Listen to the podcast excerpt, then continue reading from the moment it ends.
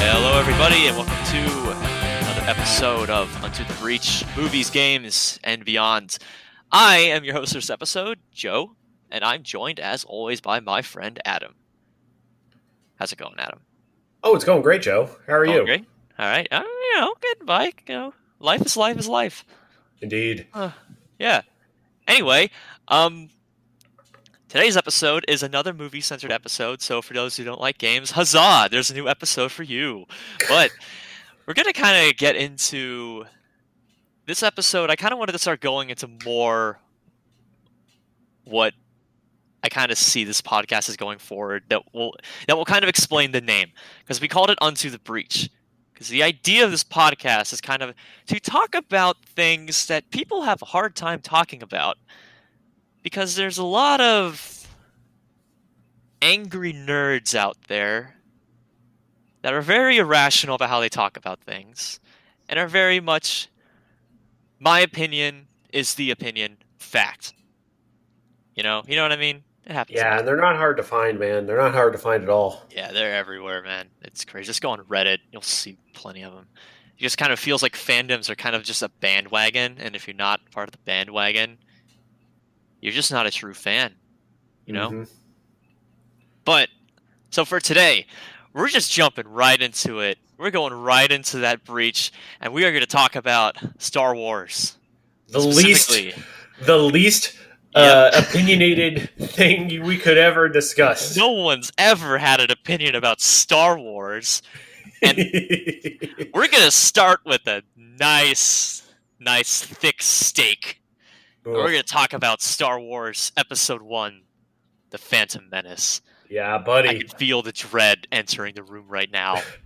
I would dare say that this is pod racing. Yeah. So what we're gonna do is we're gonna have kind of we're going we're gonna go into kind of a deep dive about this movie, and like really talk about it. Not a review.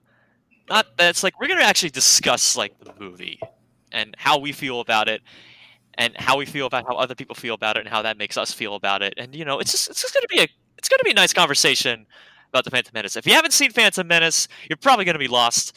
But come on, you've definitely seen it. Everybody's seen this freaking movie, man hmm everybody's talked about this freaking movie and man so join us as we go onto the breach to talk about the phantom menace here we go again This Yeah. time it's for real. this is where the fun begins so, yeah let, let, oh man, we're gonna off blow through our allotted prequel references. yeah probably but episode, probably. I'm, just going to lay all my cards out on the table from the get-go so those that will be angry and can't listen to someone that disagrees with them you can just turn this off so you'll, or you'll or from the don't. We, we like Or- you or- to yeah, listen to our on, voices. come- hear us out. You know, hear us out. So, Yeah. Star Wars: The Phantom Menace. I love this movie. It's not a good movie. hmm It's a it's pretty bad. But what do you think of The Phantom Menace overall? I think uh, I think I was in the target demo for several of the aspects of Phantom Menace whenever I first saw it because I was I was like six years old whenever I first saw this movie. In fact, my parents actually made sure to have me watch episodes four, five, and six uh, before we saw Phantom Menace as a family. And my dad is pretty adamant that he's like, I never really liked that movie. I mean, I didn't say it because I saw how much y'all liked it, but I never liked it. And I, and you know. I'm like, but Dad, Jar Jar Binks is like the best thing ever. Which I like. I no lie, man. I was 13 whenever I learned that people didn't like Jar Jar Binks, and I was so confused by that. That's pretty funny.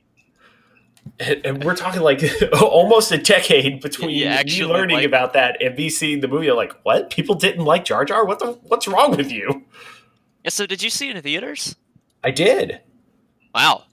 I Oh, did. Yeah. Yeah, uh, saw it in theaters. Uh, you know, obviously, as a six-year-old, what do you get out of it? A bunch of pretty pictures. Uh, the pod racing was really cool. I thought Darth Maul was a really cool looking villain, and Looking villain. Yeah. he was a cool looking villain. And Jar Jar Binks was funny. What's there not to like? Oh, and the biggest twist of all, you know, spoiler alert for a 20 year old movie that Padme is actually Queen Amidala. What? I know. I know, right? But you know, as an adult, like you you see this movie and you're like, oh my gosh, uh, this is like bad Shakespeare in space. And yeah. uh on top of that, like you go into if you go into the forums, you'll see like this side that like theorizes what the prequel trilogy was supposed to be based on what uh the pre based on what Phantom Menace was hinting at, but didn't quite do too well. This so is that we'll, dark Jar Jar crap. Uh, a little bit, but there's other things too. Yeah, other things it's, too. You know, that's one of them. That's one of them. But, uh, but uh, you know, I think I'll pass it back off to you. Tell me about. Let's let's go through the Phantom Menace. You know, what what was the world like in the wonderful year of 1999 when it when this movie came out? Well, I was four years old, so I don't know. Mm. But I think I remember there's there was an interview that Mark Hamill did back in the 80s. It was when Empire Strikes Back came out. It was when he mentioned it was going to be nine movies. Mm-hmm. They were going to make that, but the, the episode, but the second trilogy was going to be later. But they were going to go back and make movies about, like, the Old Republic and the Jedi's and the Clone Wars and stuff. Mm-hmm. And George Lucas insists that he was planning to make nine movies from the start, which personally I don't believe. I think he was just hoping to make one movie because he barely did. But I do think when he made episode 5, he probably was planning on making these at some point. And I, I feel like in this point, people were just hungry for a new Star Wars movie. Oh, for sure. It'd been over because, a decade. Yeah. And it's it's weird to think that I don't know. Well, how do you how did people feel about Return of the Jedi at this point? Uh, in 1999? Yeah, had they finally like got kind of come around like okay, it wasn't that bad because I know people that still to this day like of the older generation, they hate Return of the Jedi. They hate the Ewoks. Under- understandable, it, but man. I, I think the feeling for Return of the Jedi at that time, going into Episode One, was, you know, we're glad for what we had, and then after Episode One, they were like, oh my gosh, Return of the Jedi wasn't bad after all. Uh, that, that might be, yeah. So I, I think it probably retroactively changed some opinions on uh, Return of the Jedi after Phantom Menace came out. Yeah, because if, if if we come around today, there's a lot of major defenders of this movie. Mm-hmm. Like especially with the start with the sequel trilogy and everything of how like the this movie is actually a masterpiece and it was underrated and all this stuff. Blah, blah, blah, blah, And it, it's worth mentioning that when this movie came out, it was very positively received. It was, yeah. The, the effects were revolutionary. They look terrible today, mm-hmm. but at the time, it was very impressive what they were doing. It like it, it it's kind of like Avatar, actually, if you think about it. Yeah, yeah, like from that standpoint of really, really flexing the tech, mm-hmm. totally. Like Gungan City in Naboo, the underwater city, that is totally there for George Lucas to flex how good they are at making CG. Yeah, and now it just looks like a cutscene. yeah, but yeah, like people, fans love this movie. I do wonder how many of them were like your dad and said they liked it, but actually didn't, and were kind of in denial. There's, there's definitely an there's definitely an aspect of that back in the day of like you can't. It's the Star Wars movie. It finally came out. It can't be bad. What do we do? Mm-hmm. And I mean, that's also like you know, whenever something is an overall bad experience, but you want it to be good, you'll highlight the things that are good, right? Yeah, yeah. And to me, like to this day, the two best things about that movie are the the Duel of the Fates lightsaber battle with Darth Maul and the pod race. Mm-hmm. Those are the two single most important things that happen in, in that movie, as far as I'm concerned. But admittedly, it's filled with a bunch of other stuff, right? There's a lot that, of other stuff. Man, we're gonna get into all that stuff. Yeah, yeah. We're gonna get into like detail. But I'm, I'm gonna say like my, my experience with this movie when I first saw it was I was at my cousin's house once, mm-hmm. and they were watching Star Wars. It was Episode Four. It was a scene where they were in the trash compactor. I had no idea what Star Wars was. I was like 4 mm-hmm. and I remembered like I was just watching it. I'm like, what is this?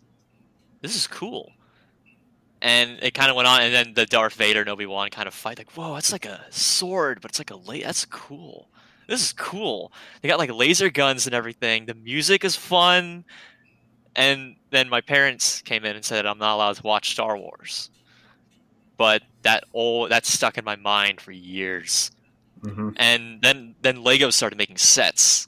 I played I played a lot of Legos, started making Star Wars sets, and I would get like the catalogs, like the Star Wars catalogs, and I'd see all the ships and stuff like, oh my gosh, I think this is that movie that they were watching. This is Star Wars.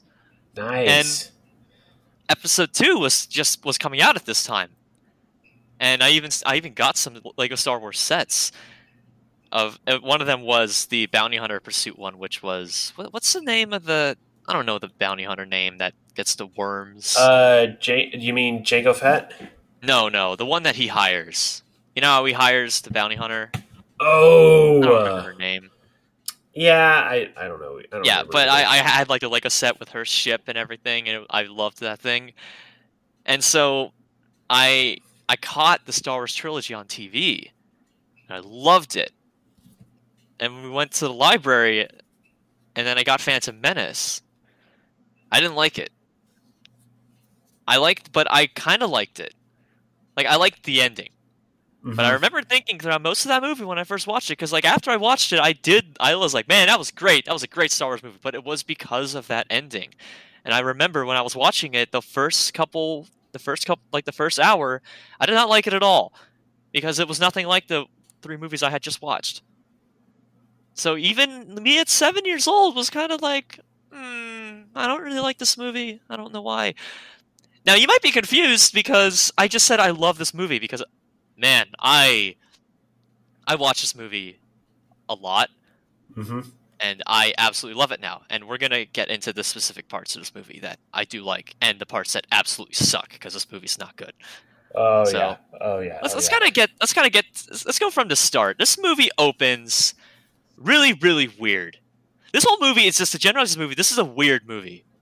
It's it's nothing like the original trilogy. It's just but at the same time the reason I actually like this more than the other two prequels because this movie I think is the most George Lucas of the 3 Mhm. you can tell when you watch this that George Lucas ultimately did have a vision for the Star Wars prequels, and this was what he was really planning to do with them. And it's like he said, how there's theories of how he was going to take it. Because if you look at episode two and three, he changes a lot of stuff that is not this movie at all.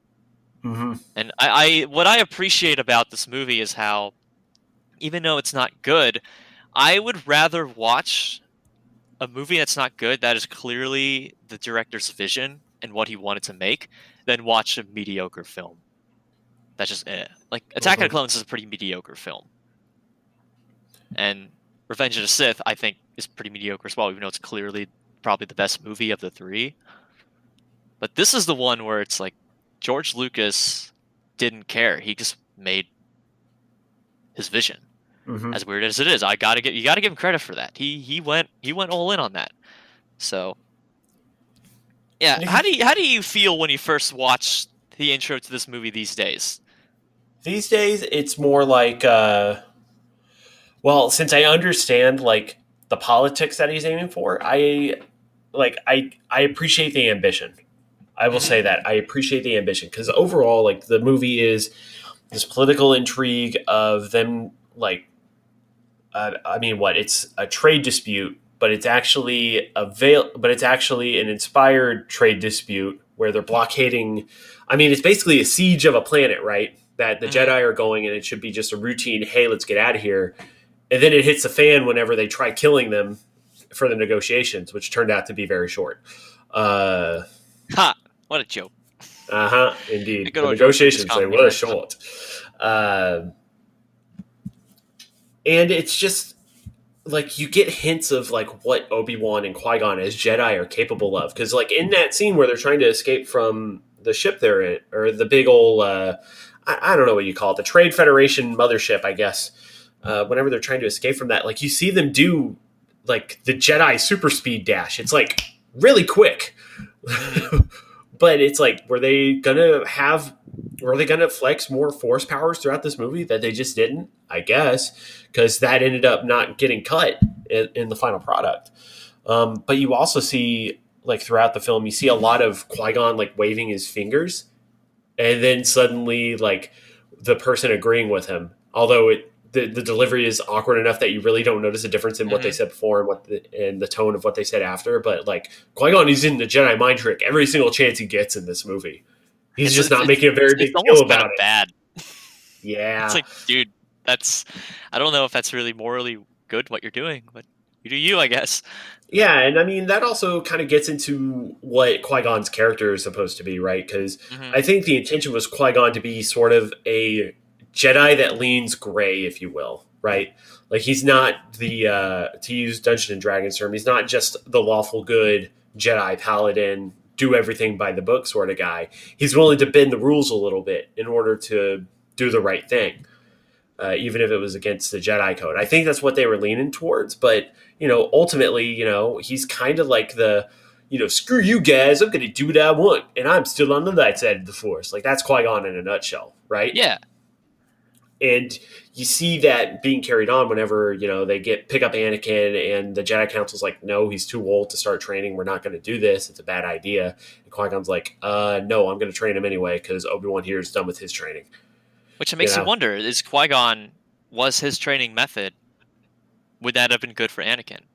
We don't. You never know. Pro- probably, because it's very know, clear right? Obi Wan was probably responsible for a lot of what happened to Anakin. Yeah, And those are the kind of aspects of this that I find really interesting that they don't follow up on at all. yeah. Especially Qui Gon. He's not even mentioned in Attack of the Clones at all. No, he's not. oh no, wait, no, no, no, no. once. He he is. He oh is yeah, he's, yeah. Count Dooku mentions it. He he is referenced because he's Count Dooku's student. Like either way, th- he's such a core character to Phantom Menace. He just doesn't feel like he has he's around in two and three, and like yeah, he's dead. But Obi Wan dies in Episode four, but he still has a presence in 5 and Mhm. six. In fact, it's alluded to that Qui Gon's the one who first figured out how to be a Force ghost. Yeah, yeah, But and that that's a whole interesting thing. Like it's it's very clear that George Lucas probably intended to do more with Qui Gon in two and three, but it just didn't really happen. mhm. and that, that's one of the reasons about this movie that's so fascinating to me is how other things that are missing in the sequels jar jar's one of them which i don't mind that. I don't mind jar jar not being around but he is around for what he has to do because he jar jar does play a major part in what happens in two and three. Mhm. and there is somewhat there there is character development in his arc in this movie of how he goes from being the buffoon to he ultimately does save all the Gungans uh-huh. and like there's a rise to power and we don't really see where he was going. We didn't get to see where he went with that. And so that's why when when people talk about we're rewatching star wars but they do that weird order of like four five and then two three and then six. Don't watch one at all. It, it's kind of annoying to me because like there's a lot in this movie that i think is really important to what star wars is. Because Star Wars, to me, a lot of what Star Wars is is ambition, like pushing the boundaries. And this one, I feel like, oddly enough, does that more than any other Star Wars movie ever made, except Mhm. arguably the first one, because it's the only one that doesn't feel that never feels like it's playing anything safe ever. For sure. Yeah, a And lot it- it- more just throwing everything at the wall and seeing what sticks. And, you know, I, I think the biggest marketing pushes that ended up sticking pretty well were, again, the pod races and Darth Maul. Mhm. You know? I mean, heck, they made a whole video game about pod racing. It was pretty cool. Yeah, and that was a pretty dang good video game. Like, they re-released it recently, too. Yeah. But So, if we I if mean, we if we continue like to what happened with this movie, is that it went from people liked it when it first came out to then around 2010 or so, suddenly it wasn't cool to like this movie anymore. yeah. It was when the honestly, I think a lot of it had to do with the Red Letter Media review. I, Which I, I- could see that, yeah. I love, I love the Mr. Plinkett review. That review is awesome. It's hilarious. It's a great piece of critique. But that's when the bandwagon kind of started happening because now everyone that hated this movie had a way to articulate why it was bad, and everything started skewing that way. And suddenly, it went back the other way again, where the prequels were actually good, and it was around the time the sequels came out. So this movie is really interesting of how it doesn't actually have a definitive reception among people. It's so polarizing to this day, all the prequels, Mhm. and this one especially, because like people like me who will defend this movie, are still can't admit it's bad. and then there are people that love it that will admit it's amazing. It's really interesting how this movie will never actually have a definitive thing of what did people actually think about it, because it's been muddied so many times throughout history. Yeah, which is honestly, I think, what makes good art. Weirdly enough, no Yeah, one it's- knows if this movie's actually good or not. It could be the most genius movie ever made, or it's just. And we're just all small brain, can't can't Yeah, comprehend the who genius, Who knows? man. But uh, clearly, some Rick and Morty fans have seen this movie. What do they think?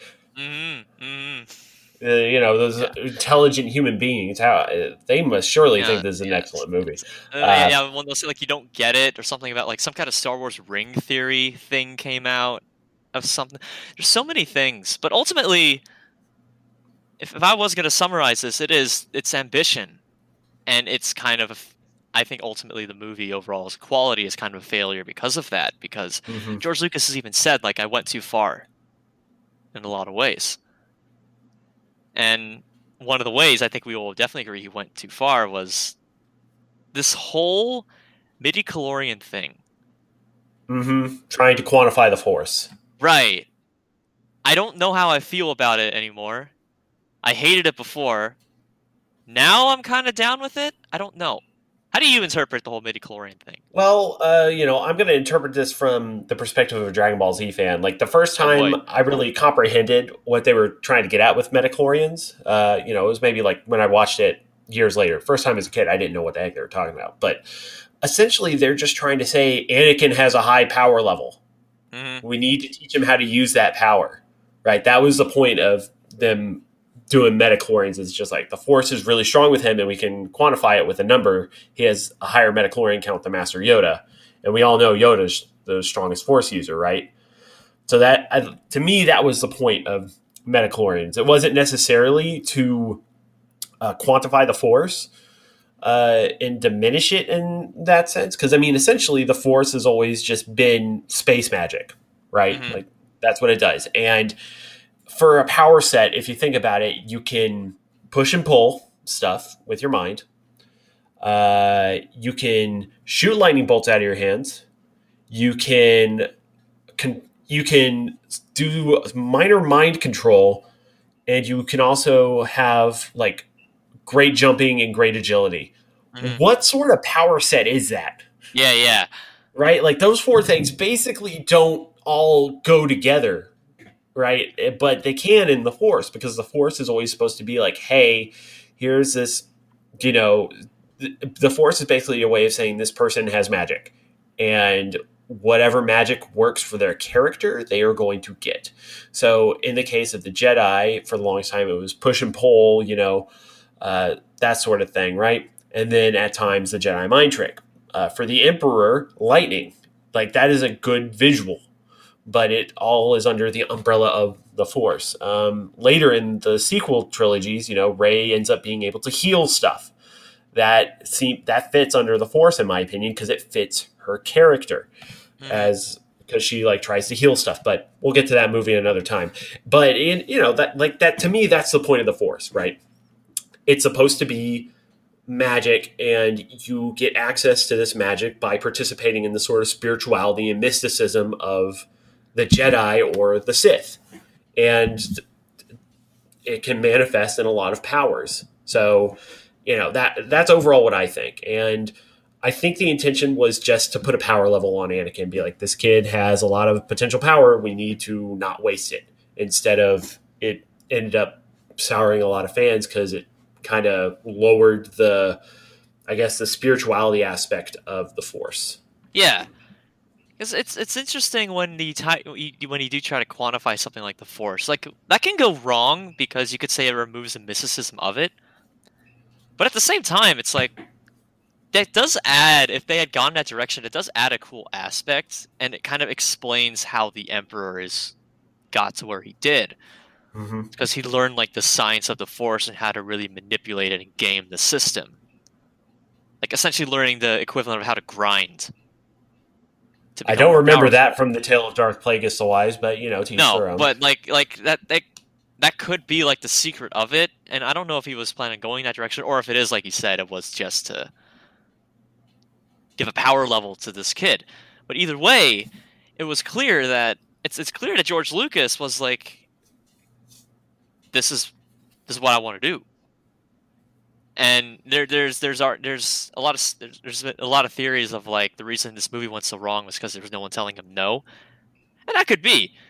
But imagine I, I I think we've seen a version of this where people tell George Lucas no, and he kind of makes a more production one, and it's Attack of the Clones, which we're going to talk about that one later.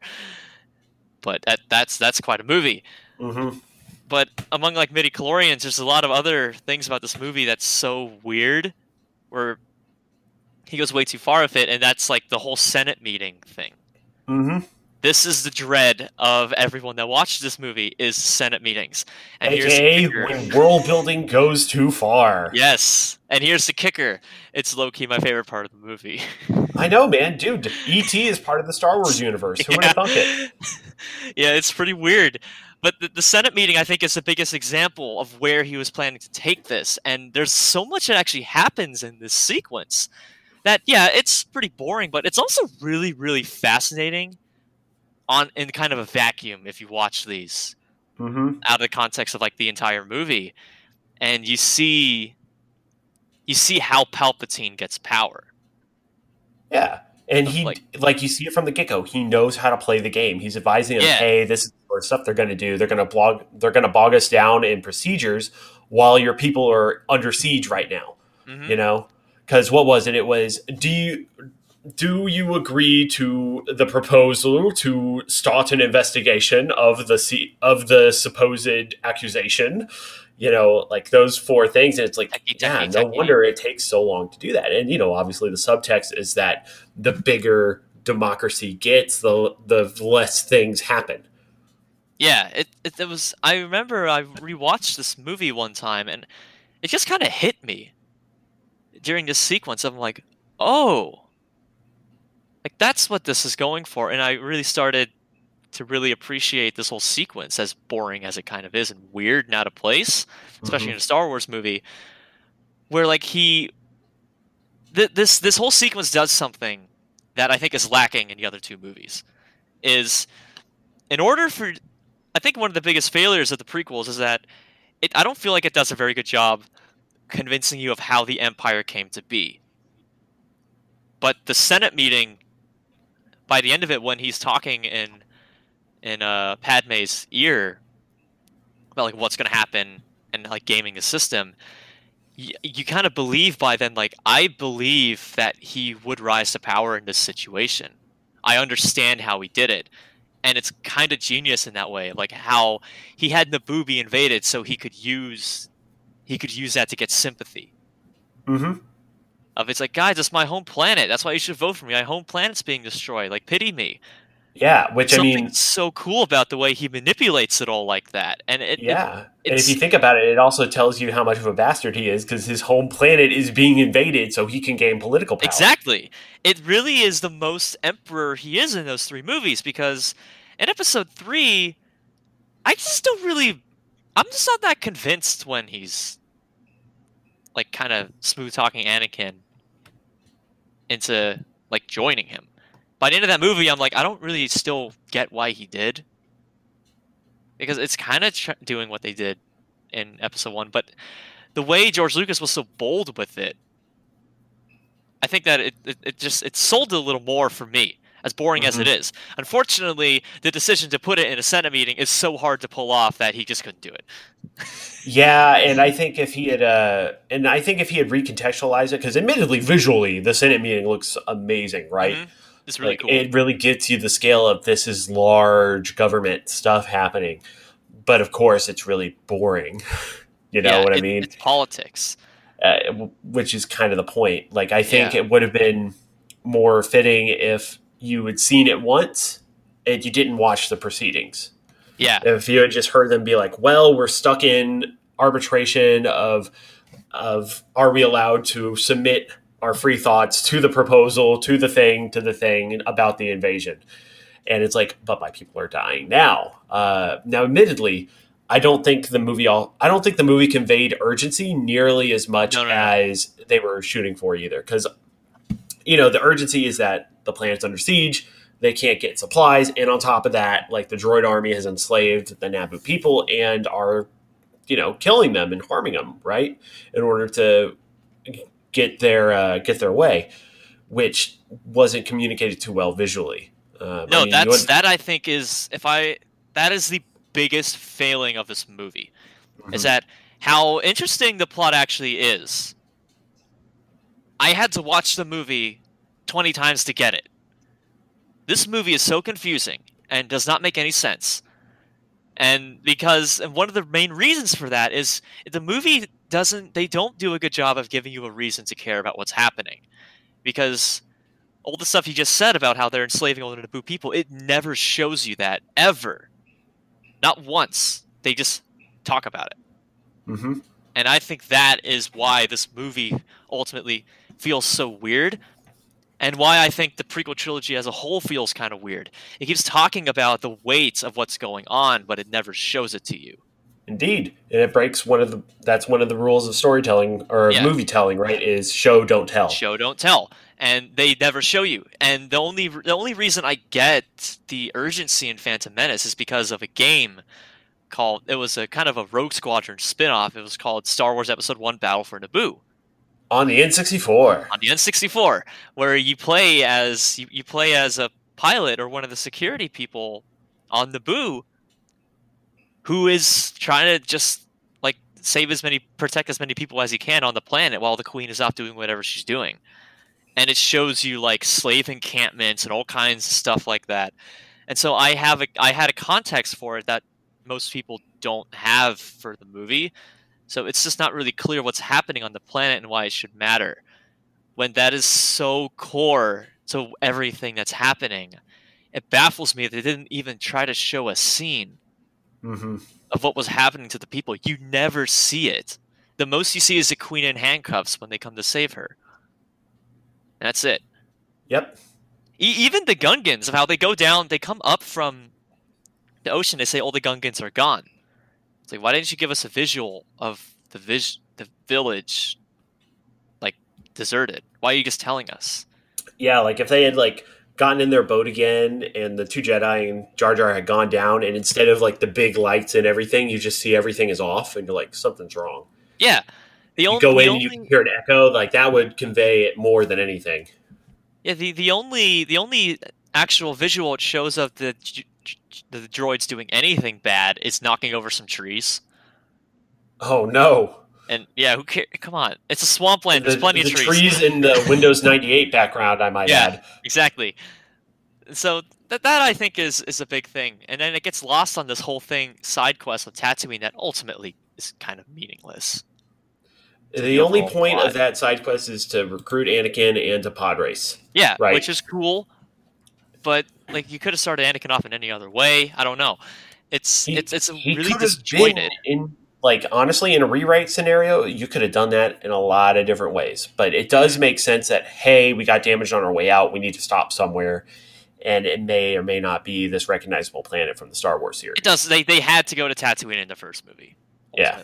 They had to. They had But to have all the the visuals and everything that you, you were familiar with. But yeah, the fact that like it's communicated better, like how dire of a situation Anakin and his mom are in in Tatooine, than the people of Naboo, who are the ones who ultimately get rescued by the climax of the movie. Like they're the main, they're the a plot, you know, save Naboo. Mhm. But they get sidetracked for so long. they do. and then you finally go back and they're all fighting about it, and then there's all those pilots and everything. I don't know where the heck they came from. Yeah. So I mean, there is that aspect. Uh, another aspect is that uh, I really sincerely think Obi Wan should have had a larger role in this movie than what he I had. agree. Because I really agree. it seems to me that the goal was to make Obi Wan the protagonist of uh, the prequel trilogy, but it just he seems like the the number one best friend in the entire prequel trilogy instead. Because Mhm. the protagonist in the first one seems like Qui Gon, right? You, you you would agree with that? Yeah, yeah. And then in two and three it's Anakin for sure. So it, it's it feels like it's a bit of an identity crisis there. I think it would have been a much more interesting dynamic if you know you had Obi Wan as the main character, and that instead of being told like "oh you're wise" or "oh you're impatient," seeing him being wise yet impatient, right? Yeah, a believable young version of Obi Wan, and then having Qui Gon be the sort of slower, wiser, but willing to bend the rules sort of Jedi Master, I think could have played a lot more. And you know, I think it, I think it would have hit harder that way whenever Qui Gon eventually dies in the battle with, uh, yeah, with Darth Maul. It's ultimately the only thing Obi Wan really gets to do in this movie is in that sequence, which I think Yeah. his character is fantastic in the Darth Maul sequence. Because honestly, I do feel like the Darth Maul lightsaber battle, it it's it might be the best lightsaber battle in all the movies. Mm-hmm. It's it, it's not just because like it's cool and the music and everything, but if you take the fight and you just you cut all the scenes together, you take out all the other side plots, which I did that one time. I took them all out and I made it just the lightsaber fight. The way the way they move they go about it of how the story progression during the fight is what's happening. Like there's character development during a fight, and that's hard to do during a fighting sequence Mm-hmm. because a lot of times it just kind of resorts to especially in episode three it's just a light show.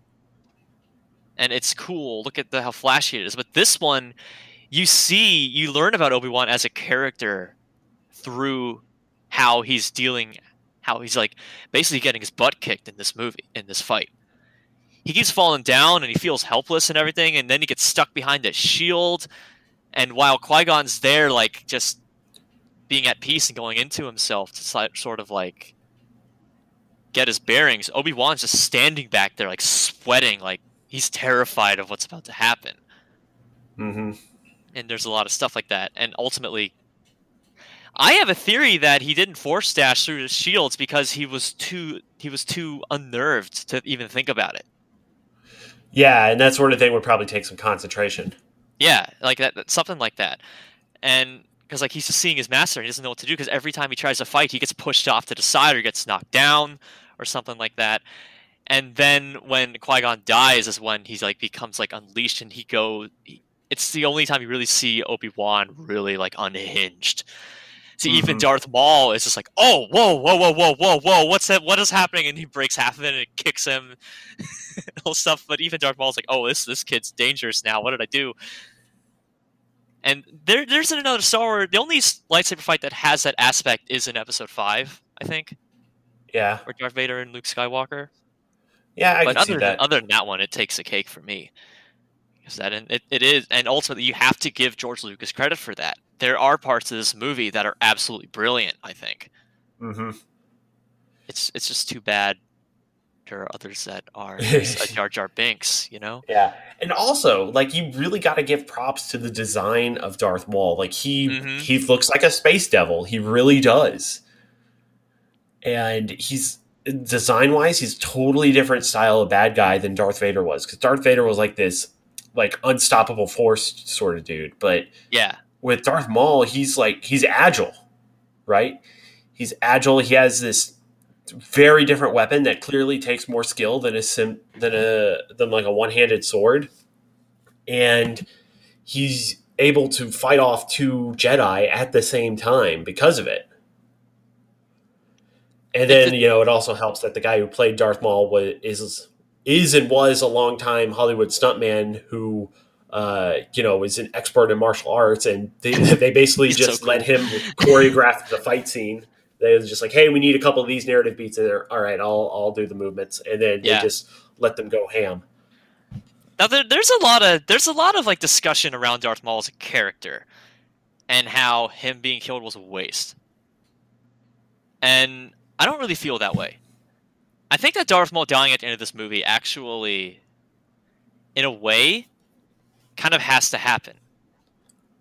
Like, because there's there's there's an idea, there's a lot of like ideas of how cool it would be if Darth Darth Maul continued to be the antagonist throughout the trilogy Mm-hmm.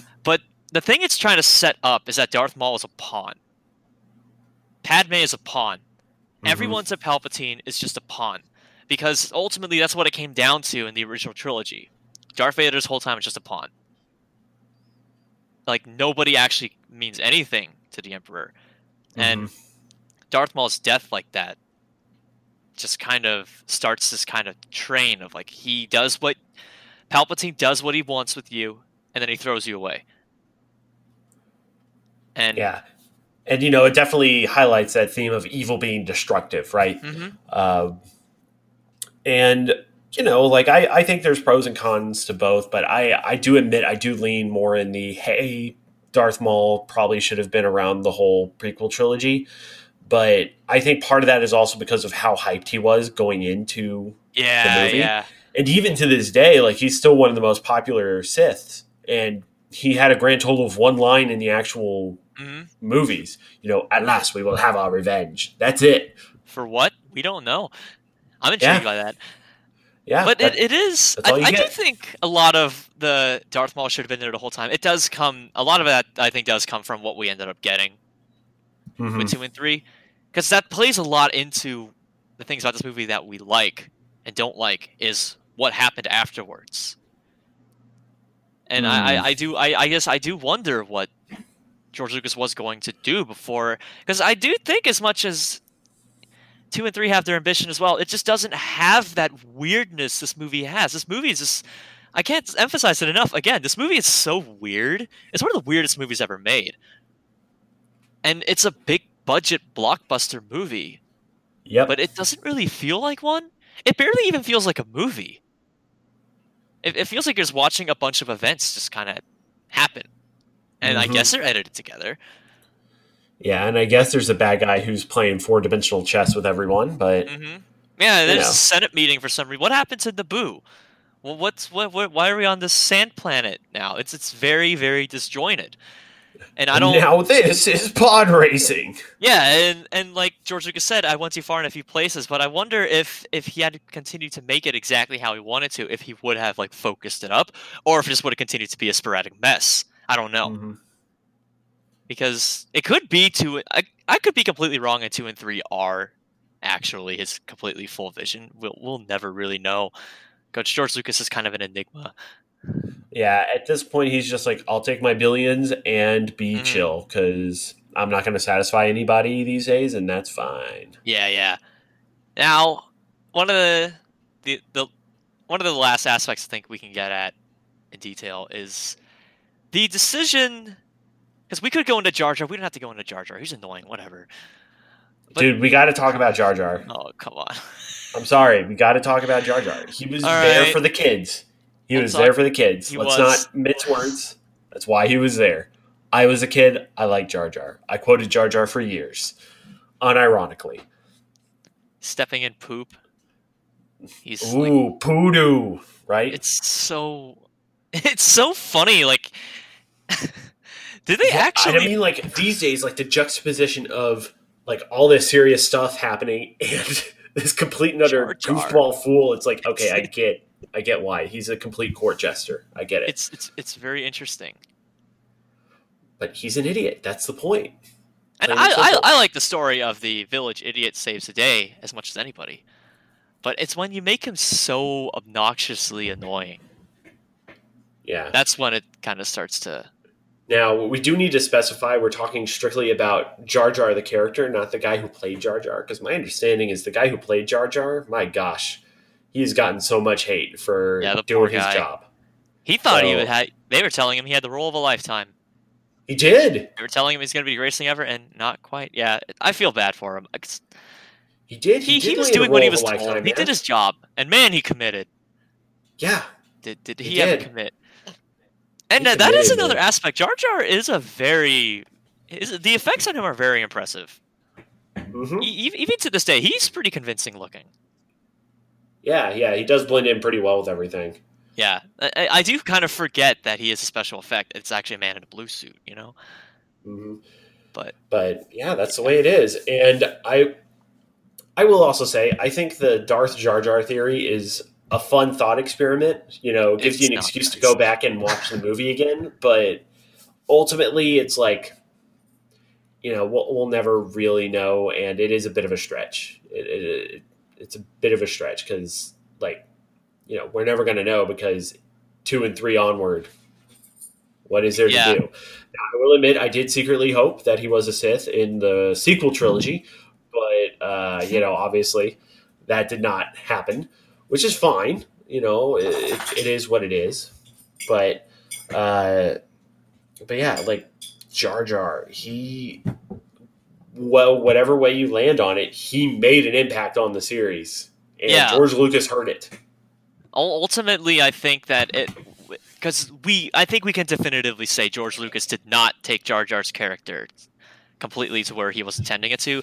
It was not Darth Jar Jar, but I do think there was going to be a kind of a very sad, kind of tragic end to his story, Mhm. which kind of did end up. We saw aspects of what it was because I don't think he could remove that really, of making him responsible for the Empire ultimately and giving power to Palpatine. Because really, Mhm. Jar Jar's story, if you take out the obnoxious of the how obnoxious the character is, it really is a story of people just not ever taking him seriously or giving him the credit he deserves when he he does actually care and is actually trying to do the right thing. But he just happens to be a klutz, which is An not really his klutz. fault. And Mhm. I think that his story overall, when you take out how obnoxious he is, there is a kind of a cool story there. And I don't, it doesn't get credit for that. And I think it should, as much as I hate Jar Jar. So yeah, I'm glad you made us talk about Jar Jar.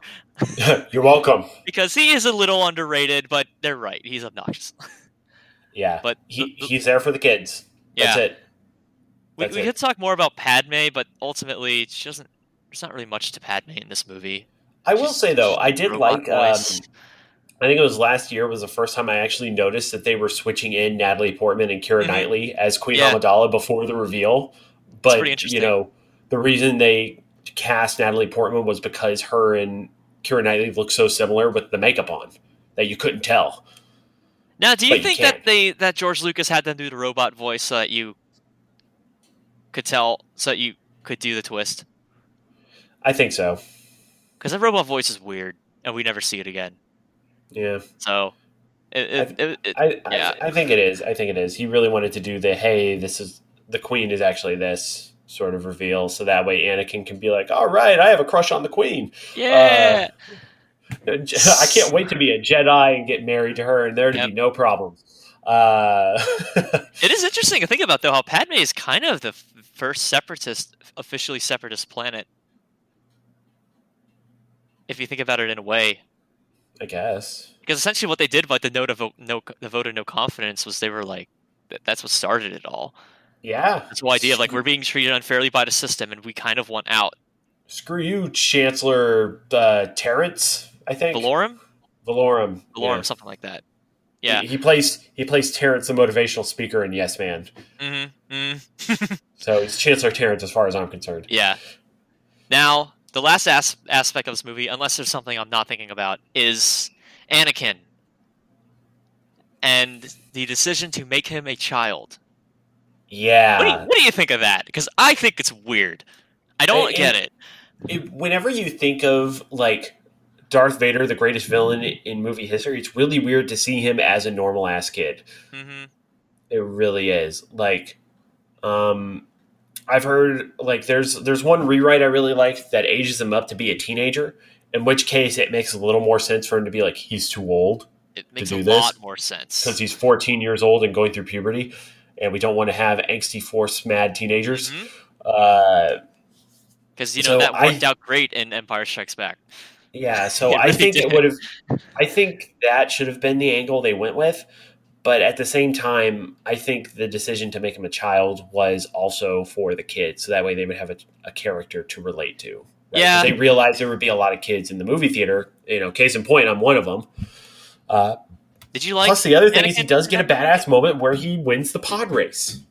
Yeah, that that that is it is a brilliant how they do that of how they have him do the pod race not just to be cool but to to that is the visual in this movie that I think does excellently is how they use that to show you how brilliant of a pilot Anakin is of how he can repair his pod in the middle of the race. All the Mhm. other all the other pods are pit crews and stuff.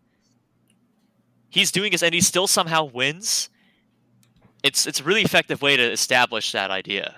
Yeah, and also the fact that he's strong, that he is able to use the force to a degree, Mhm. instead of just telling us his power level. Right? It's like, hey, you need insane reaction speed to to be a, a pod racer because people die from Yeah. these one thousand mile an hour crashes that happen on the regular, and he's able to avoid all that. So I think I think that part is fine. Uh, the one aspect I didn't like, and I still don't like, is it doesn't make logical sense that they would bring Anakin back with them to Naboo to free the planet Right. because he's a child. Yeah. It's so Now- irresponsible. It is extremely But- but it- irresponsible. it, it is because like he's Anakin, he has to be there. He's a very main character. It's like, but logistically that makes no sense. Yeah, exactly. So it's just that doesn't make sense to me, and you know, I feel like they put him there to justify a space battle, which I think it could have been. I think it could have been more interesting if Anakin was like a young ace for Naboo. hmm Okay, so here here's my rewrite idea. Anakin Anakin is actually like a young pilot in training in Naboo, and he's very force strong. Let's say he's about 14 years old. He escapes with them whenever they leave Naboo with Qui Gon and Obi Wan, and he ends up doing the pod racing thing. You know, let's say they discover, hey, there's a pod race here, and if we win the pod race, we can do this. Can we trust this guy, Anakin?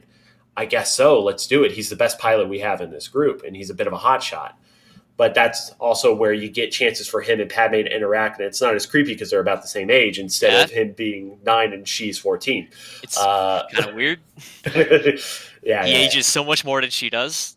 yeah, and. You know you don't have any and you you could and it would make like the, i think the awkward flirting would still be there. You could still be like are you an angel? But it might still be just as awkward. Anyway. You could even have it to where Anakin's been obsessing over the Queen for his whole life. yeah yeah yeah. So you know it makes that much more whenever uh yeah whenever she's revealed and he has that knowledge. But then it also makes sense whenever they go back to Naboo because he's a proven pilot and it makes sense for him to be trusted to uh, go with the other Naboo pilots to stop the the siege. Yeah. So it's still a little irresponsible, but it's at least a worthwhile risk because he's 14 instead of 9. Yeah, and, and there is that there's that aspect that as much credit as I give them for the pod race and establishing how he's a pilot, I feel like the ending of this movie with him up in the in the starfighter kind of negates all of that. Because he doesn't destroy the Trade Federation control ship because he's a great pilot.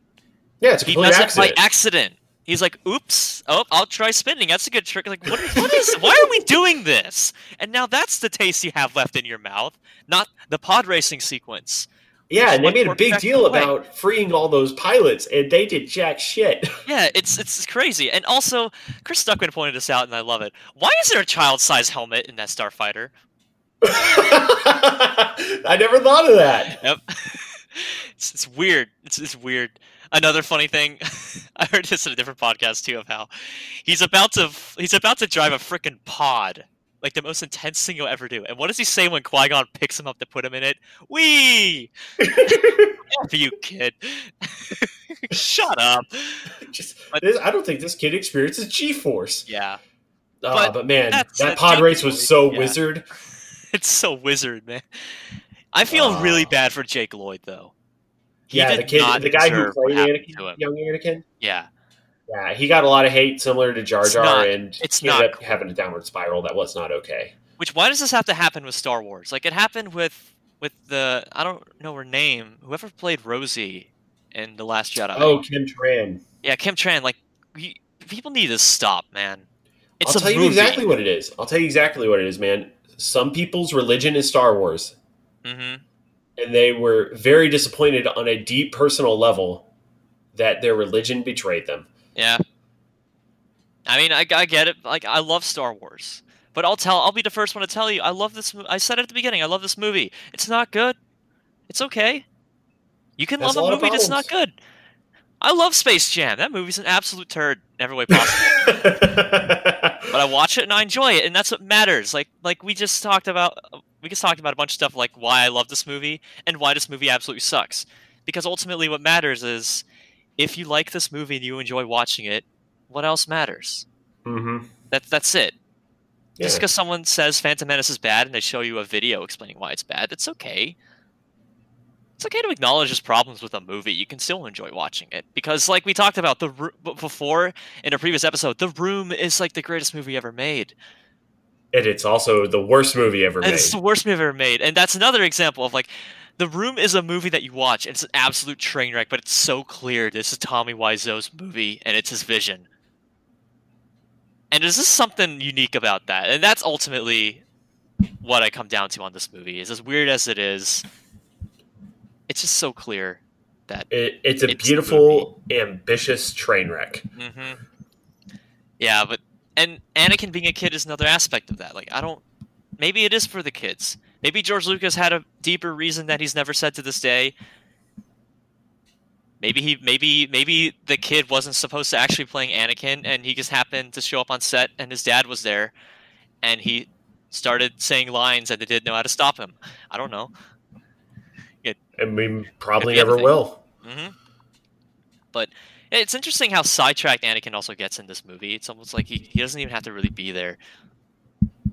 Hmm You know? Yeah, he doesn't. He doesn't. And I think, you know, it would have taken some rewriting and recasting, but they could have given him a good reason to be there. Mm-hmm. Yeah. But it, it some of it I think those might those might be aspects of this movie that they had to put in there just because they had to. I don't know. Mm-hmm. Like it, Yeah. it's, it's it's the prequel. So there you go. Yeah, Uh, those are my overall thoughts on Phantom Menace. And Yeah, same here. Just there's some great things in this movie. There are some not great things, but the one thing I think we can all agree is this movie was ambitious. hmm it's like the most ambitious one of the most ambitious movies ever Yeah. made. And I'll say this: I don't mind watching it. I'll, I'll probably watch it again at some point. I'm probably gonna watch it tomorrow. Probably not. I don't know. It, it's pretty boring, but yeah, it can be, but that's okay. it's it's just it's it's it's a good time. But yeah, if tell us your thoughts about Star Wars: The Phantom Menace and how wrong we are, or how right we are, or whatever.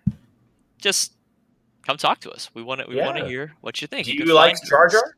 Yeah. Do you guys like like- Jar Jar? Do you actually believe Darth Jar Jar is a real thing, or would be a real thing, or is still a real thing? Maybe. There's Star Wars is Star Wars is here to stay. I think it's pretty clear at this point. Yep. Our Disney overlords will not let it die. Heck, maybe Disney will lose control of it at some point. Who knows? But wherever, whatever's going to happen, Star Wars is probably still going to be around, hmm whatever form that may be. So, Indeed, indeed. yep. Thank you, everyone, for listening. You can find us on Facebook at Unto the Breach Podcast. Right? Is that correct? hmm All right. And you can find us on Twitter at Unto the Podcast. Come tell us your thoughts or whatever you want. Anyway, thank you again for listening. I am Joe, and this has been Adam. Yep. Yeah. And please just remember when you're watching Phantom Menace again, for whatever reason, make sure you're drinking your water.